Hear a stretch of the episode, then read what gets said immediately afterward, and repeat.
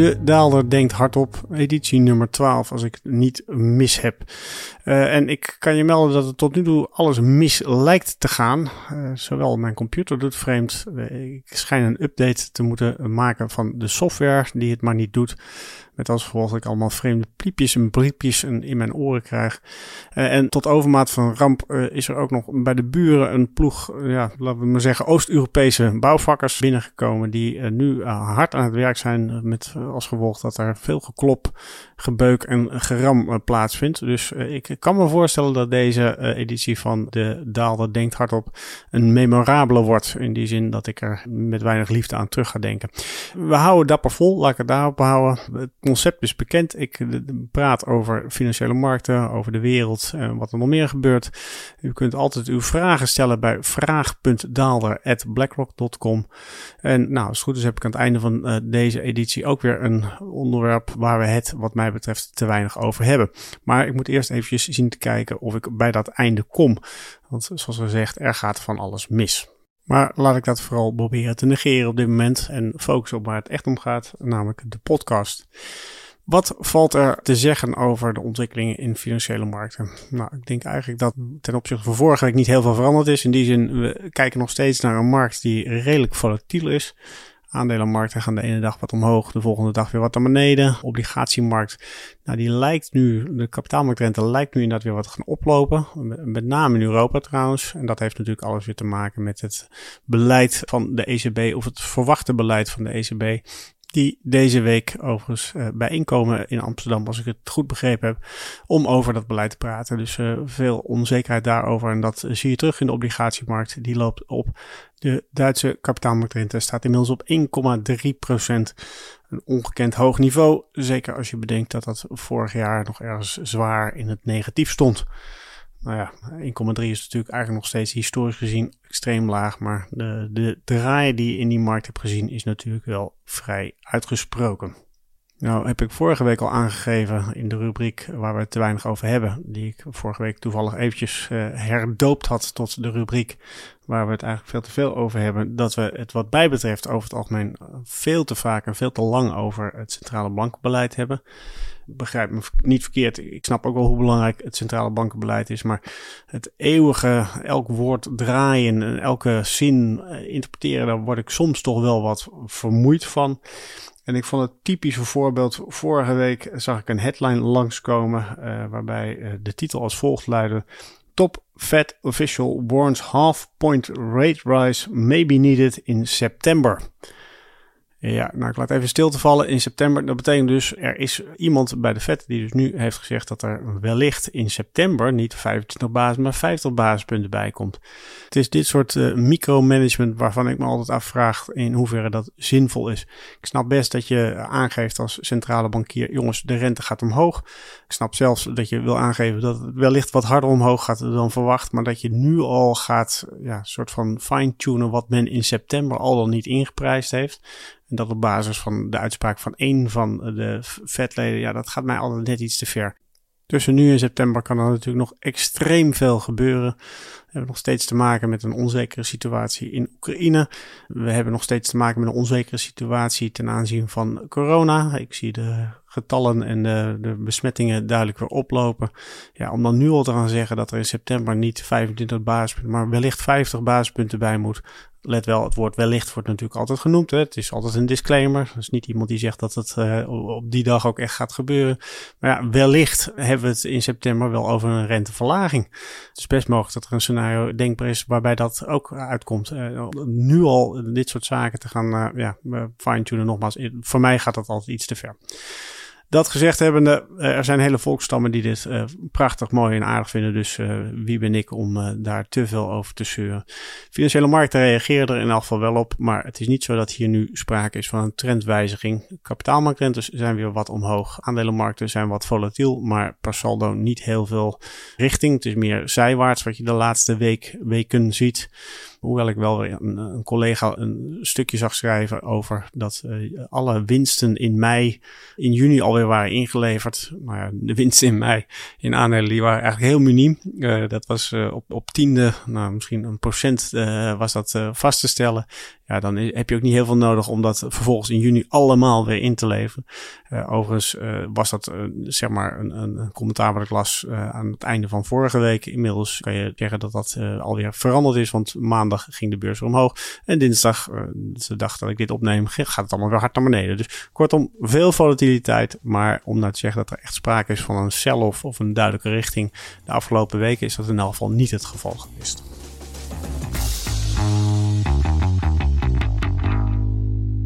kom ik bij het eerste onderwerp, wat uh, ook intern bij ons uh, ja, hoog op de agenda staat. En dat is eigenlijk de vraag van hoe groot is nou de kans dat we binnenkort in een recessie belanden? Nou, ik denk dat je daar sowieso een groot verschil moet aanmaken tussen uh, Europa aan de ene kant en Amerika aan de andere kant. Kansen voor Europa liggen denk ik wat hoger. Dat is niet zo heel vreemd. We hebben veel meer direct last van de crisis of de oorlog in Oekraïne en de crisis in de energiemarkten die daarmee samenhangt. We zijn voornamelijk afhankelijk van de gasimporten. En de gasprijs in Europa is vele malen sterker gestegen dan vergelijkbare niveaus die je in Amerika ziet. Kortom, de klap komt bij ons veel harder aan. En dan hebben we het nog niet gehad over het feit dat ook onze handelsrelaties met het oosten eh, van Europa veel sterker zijn dan die in Amerika. Kortom, bij ons uh, liggen de risico's duidelijk uh, hoger dan die in de VS. Maar ik wil het nu eigenlijk heel erg specifiek hebben over de Amerikaanse recessie. Want ook daar hoor je steeds meer geluiden over dat mensen zich daar zorgen over maken. Hierbij is met name Larry Summers uh, als maar een soort van cheerleader, zou je haast wel kunnen zeggen. Uh, ik heb hem volgens mij al een keertje eerder genoemd, maar ook uh, de afgelopen week dook hij weer op in een podcast van The Economist in dit geval. Met zijn uitspraak dat never before has there been a period where inflation has been above 4% and unemployment has been below ik weet niet eens of het 4 of 3 procent was, maakt niet zoveel uit. Hij noemde in elk geval eh, dergelijke getallen om aan te tonen dat het, ja, water nu een beetje aan de lippen stond. Dat een recessie toch wel echt heel erg waarschijnlijk was. Nou ja, het kan best zijn dat het historisch zo is geweest dat het nog nooit heeft plaatsgevonden. Ik vind dat altijd niet zo'n heel erg sterk argument om, om daarmee te zeggen dat daarmee uh, er zekerheid is dat het nu wel gaat plaatsvinden. Uh, en dat heeft alles te maken met het feit dat uh, deze ontwikkeling, of de, de huidige ontwikkeling, de economische ontwikkeling waar we nu zitten, volledig anders is dan al die andere voorgaande keren. Daar kom ik zo meteen wat langer over te spreken. Uh, waar ik zelf nog op aansloeg was de opmerking van uh, Summers dat er nu een 66% kans, ik weet niet meer precies wat hij zei, een 66% kans was op uh, een recessie binnen een afzienbare tijd. Ja, dat vond ik een erg mooie uitspraak. Ik moest gelijk denken aan het boek Radical Uncertainty van Mervyn King en John Kay. Waarin heel duidelijk werd aangegeven dat dergelijke uitspraken totaal onniet zijn. Uh, om uh, het boek te quoten, want ik vond het een erg mooie uitspraak, dus ik heb hem zelfs opgeschreven. Moet ik helaas weer overgaan tot het Engels overigens, maar bear with me. Any expression of probability is a claim to a knowledge of the underlying issues which the speaker cannot have. Dat laatste is natuurlijk een uitspraak voor mijn rekening. Uh, het gaat erom, je kan pas iets zeggen over de kansen als je inderdaad weet wat de verdeling van de kansen is. Alle scenario's die je, die je daarbij mee moet nemen. En eigenlijk uh, zeggen de schrijvers van het boek uh, niet zozeer specifiek over Larry Summers, maar die neem ik dan voor mijn rekening. Maar in elk geval over dit soort uitspraken van economen of van marktparticipanten, marktforcers in het algemeen. Zo'n uitspraak van er is een 10% kans dat er iets gebeurt. Ja, dat zijn uitspraken die je niet hard kan maken omdat je de onderliggende de kansverdeling van alle scenario's niet kent. Nou, dat geldt dus in dit heel specifieke geval ook voor Summers. Nou, hoeven we niet een podcast alleen maar over Summers te hebben. Het gaat mij inderdaad ook meer over de vraag van... Komt er een recessie en komt die niet? En zoals gezegd, dat is een discussie die bij ons intern ook echt wel speelt voordat je antwoord zou kunnen vragen op die vraag, denk ik eigenlijk dat je wel eerst moet beginnen met de vraag wat een recessie precies is. En hier hoor je ook ja, verschillende bronnen ja, toch met enige stelligheid iets zeggen waarvan ik het niet altijd mee eens ben. In die zin, een recessie hier in Europa wordt gezien als een, een periode van twee kwartalen, twee achtereenvolgende kwartalen van negatieve groei. Maar dat is zeker niet de definitie die je voor Amerika hanteert. De Amerikaanse recessie wordt bepaald door een instituut, de National Bureau of Economic Research, NBER. Je kan het gewoon opzoeken. Die hebben een keurige ja, overview, een tabel waarbij je kan zien wanneer welke recessie begint en wanneer welke recessie eindigt. En doen dat absoluut niet op kwartaalbasis, die doen dat gewoon keurig op maandbasis. Sterker nog, twee kwartalen negatieve groei. Als ik nu de vraag stel, wat was de kortste recessie die we eh, in recente geschiedenis hebben gezien? Dan is het antwoord twee maanden. Ja, dat kan niet. Als je, als je officiële uh, recessie hanteert als uh, twee kwartalen, ja, dan is het onmogelijk dat een recessie in twee maanden begonnen en afgerond kan zijn. Maar toch is het zo. De recessie die plaatsvond aan het begin van 2020, de COVID-recessie, de conjunctuur kende zijn piek in februari 2020 en het dal vond eigenlijk al plaats in april van datzelfde jaar 2020. Met als gevolg dat deze recessie, deze krimp in economische groei, uh, slechts twee maanden aanhield. Dan kun je natuurlijk je schouders hierbij ophalen en zeggen: ja, die Amerikanen willen het altijd weer sneller en beter en dergelijke. Persoonlijk ben ik in dit geval wel op de hand van de Amerikanen. Ik vind dat een recessie, ja, een kwartaaldefinitie, is een hele vreemde, stompe definitie, zou ik bijna willen zeggen. Je hebt eh, in het verleden in elk geval vaak genoeg periodes gehad waarbij de economie per ongeluk min 0,1% groeide. Dus een negatieve groei van een heel klein percentage. Om vervolgens het tweede kwartaal per ongeluk uh, misschien nog iets verder in de min te zakken. Ja, dan heb je een recessie. Maar dat stelt eigenlijk natuurlijk niet zo heel veel voor. Bij Amerika, of met name bij de vaststelling van de, de recessies in Amerika, uh, kijkt de NBR veel sterker naar de ontwikkeling van de arbeidsmarkt. Uh, het is weliswaar nooit precies vastgesteld hoe ze dit doen, maar de algemene perceptie is in elk geval dat de arbeidsmarkt leidend is in het vaststellen van recessies. En dat maakt het dus ook inderdaad mogelijk dat je gewoon op uh, maandbasis recessies kan duiden. En daarin ligt hier denk ik ook wel een belangrijke observatie. Als het inderdaad zo is dat de arbeidsmarkt eh, de maatstaf is die leidend is voor het vaststellen van recessies, kan je je sterk afvragen in hoeverre we in de huidige conjunctuur ook echt op een recessie afstevenen. Met name die Amerikaanse arbeidsmarkt is op dit moment extreem krap. Er worden nog steeds veel meer mensen gezocht dan dat er mensen werkzoekend zijn.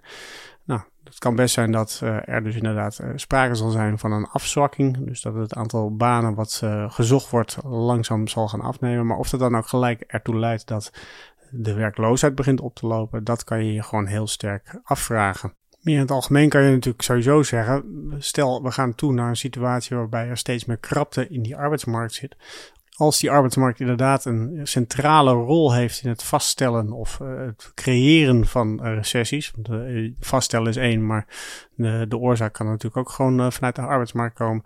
Ja, dan heeft vergrijzing en de situatie die je de afgelopen jaren steeds meer ziet, een tekort aan arbeid, natuurlijk ook consequenties voor de timing en wellicht ook de duur van recessies.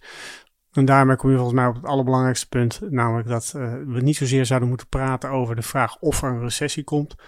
Die recessie komt op den duur altijd. Maar je zou veel meer tijd moeten steken in de vraag: wat voor soort recessie komt er? Op dit moment wordt het toch alsmaar gewoon weggezet als een recessie is iets afschuwelijks, is altijd erg. En ik ken ook geen enkele recessie die niet erg was. Uh, dus er zijn altijd slachtoffers in recessies. Dus je zal me niet horen zeggen dat het een pretje is. Maar er is natuurlijk toch wel een groot verschil tussen een recessie zoals we die in 2007, 2009 hebben gezien. Uh, Global Financial Crisis. Of een recessie die we, nou, laten we zeggen, aan het begin van 2000 hebben gezien. Toen er sprake was van een tijdelijke groeiafzwakking gerelateerd aan de internetbubbel. De vraag zou dus niet moeten zijn, komt er een recessie? De vraag zou moeten zijn, wat voor soort recessie komt er? En wat voor een impact kan die hebben op met name het verloop van financiële markten? Ja, dat heeft u natuurlijk niet kunnen horen, maar het afgelopen uur ben ik wachtend geweest op uh, het, ja, bouwactiviteiten die bij de buren naast mij plaatsvond. Uh, geklop, geboren en dergelijke. Dus ik begin inmiddels tegen de deadline aan te lopen met uh, de tijd die ik heb. Dus ik ben bang dat ik bij deze ook richting de afsluiting zal moeten gaan.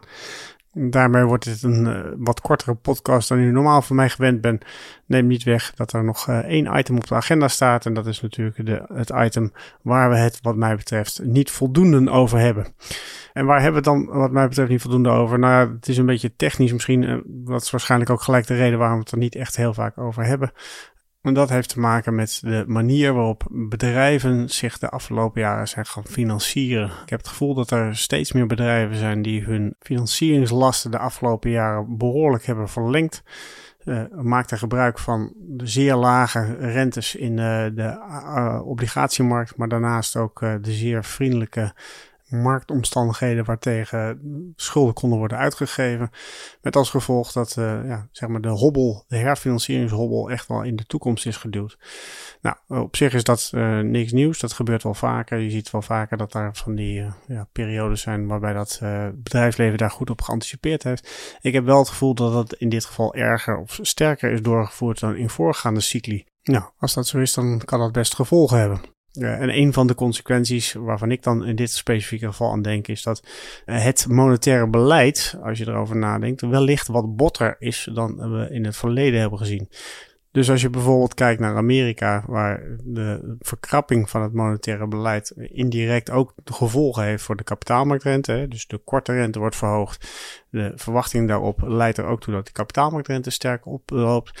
Nou, dat heeft normaal een remmende werking. Bedrijven zien dat hun financieringslast in de toekomst hoger komen te liggen, maken zich daar al zorgen over of beginnen al te herfinancieren, moeten dan een hoge kostenpost betalen. Nou, als iedereen, of als het bedrijfsleven op dit moment een veel langere uh, looptijd nog heeft, de resterende looptijd heeft van de uitstaande schuld, dan betekent het dat er een vertraging plaatsvindt van het monetaire beleid en de stijging van de kapitaalmarktrente richting die bedrijven. Hetzelfde zie je trouwens ook eh, in uh, overheden. Overheden hebben de afgelopen jaren hun looptijd ook sterk verlengd. je spreekt in dat geval over de duration ja, hoe hoger die duration, uh, hoe langer het eigenlijk duurt voordat je eh, je moet herfinancieren. Wat positief is voor die overheid, maar de keerzijde van deze medaille is natuurlijk dat een hogere duration ook uh, aangeeft dat er een hogere rentegevoeligheid is. En die rentegevoeligheid ligt dan met name juist bij de belegger in dit geval. En zo komen we eigenlijk weer terug bij het begin uh, van, nou, misschien niet deze podcast, maar in elk geval bij de financiële markten, namelijk de correctie die je op dit moment ziet in obligaties, is ongekend uh, in historisch perspectief. En dat heeft ook alles met deze factor te maken. Daarmee ben ik uh, aan het einde van mijn uh, tijd. Uh, gelukkig zijn de, buren even stil geweest, zodat we niet al te veel gebeuk en gebonk in dit laatste stuk hebben gekregen. Ik wens jullie allemaal een prettige week. mochten jullie natuurlijk nog vragen hebben, jullie weten me te vinden. Vraag.daalder.blackrock.com Abonneer je vooral deze podcast en dan zie ik je, voor jullie mij gelijk volgende week weer automatisch in de podcastfeed opduiken. Groetjes. Risicowaarschuwingen. Beleggingsrisico. De waarde van beleggingen en de opgebrachte inkomsten kunnen variëren. Het is niet zeker dat u uw oorspronkelijke inleg terug ontvangt. Dit is een marketinguiting. In het verleden behaalde resultaten geven geen betrouwbare indicatie van het huidige of toekomstige rendement en dienen niet als enige criterium te worden genomen bij de selectie van een product of strategie. Veranderingen in de wisselkoersen van valuta's kunnen ertoe leiden dat de waarde van beleggingen stijgt of daalt. Deze schommelingen kunnen bijzonder sterk zijn bij een fonds dat blootstaat aan een hogere volatiliteit en de waarde van een belegging kan plotseling en zeer sterk dalen. De fiscale regelgeving waaraan beleggingen onderworpen zijn en de hoogte van de belasting kunnen in de loop der tijd wijzigen. BlackRock kan op elk moment besluiten een fonds niet langer aan te bieden. Belangrijke informatie. Deze podcast is alleen bestemd voor professionele beleggers volgens de MIFID-richtlijn. Andere personen dienen niet op de hier geboden informatie te vertrouwen. Deze podcast is uitgegeven door BlackRock Netherlands BV, dat een vergunning heeft verkregen en onder toezicht staat van de Nederlandse Autoriteit Financiële Markten. Officiële zetel Amstelplein 1 1096 HA Amsterdam. Telefoonnummer 020 549 5200. Ingeschreven in het handelsregister onder nummer 170 Om u te beschermen worden telefoongesprekken doorgaans opgenomen. Alle in deze podcast vermelde researchgegevens zijn verstrekt door BlackRock en kunnen door BlackRock inmiddels voor eigen doeleinden gebruikt zijn. De resultaten van dergelijke research worden slechts incidenteel verstrekt. De hier geuite visies vormen geen beleggingsadvies en kunnen aan verandering onderhevig zijn. Ze weerspiegelen niet altijd de gezichtspunten van een bepaalde onderneming binnen de BlackRock Groep of van een afdeling daarvan en de juistheid ervan kan niet worden verzekerd. Deze podcast is uitsluitend bestemd ter informatie. Het vormt geen aanbod of uitnodiging om te beleggen in een van de fondsen van BlackRock en is niet opgesteld in verband met een dergelijk aanbod. Copyright 2022 BlackRock Incorporated. Alle rechten voorbehouden. BlackRock is een geregistreerde handelsnaam van BlackRock Incorporated en haar dochterondernemingen in de Verenigde Staten en daarbuiten. Alle andere handelsnamen zijn van de respectievelijke eigenaren. Deze podcast mag niet worden verspreid zonder toestemming van BlackRock.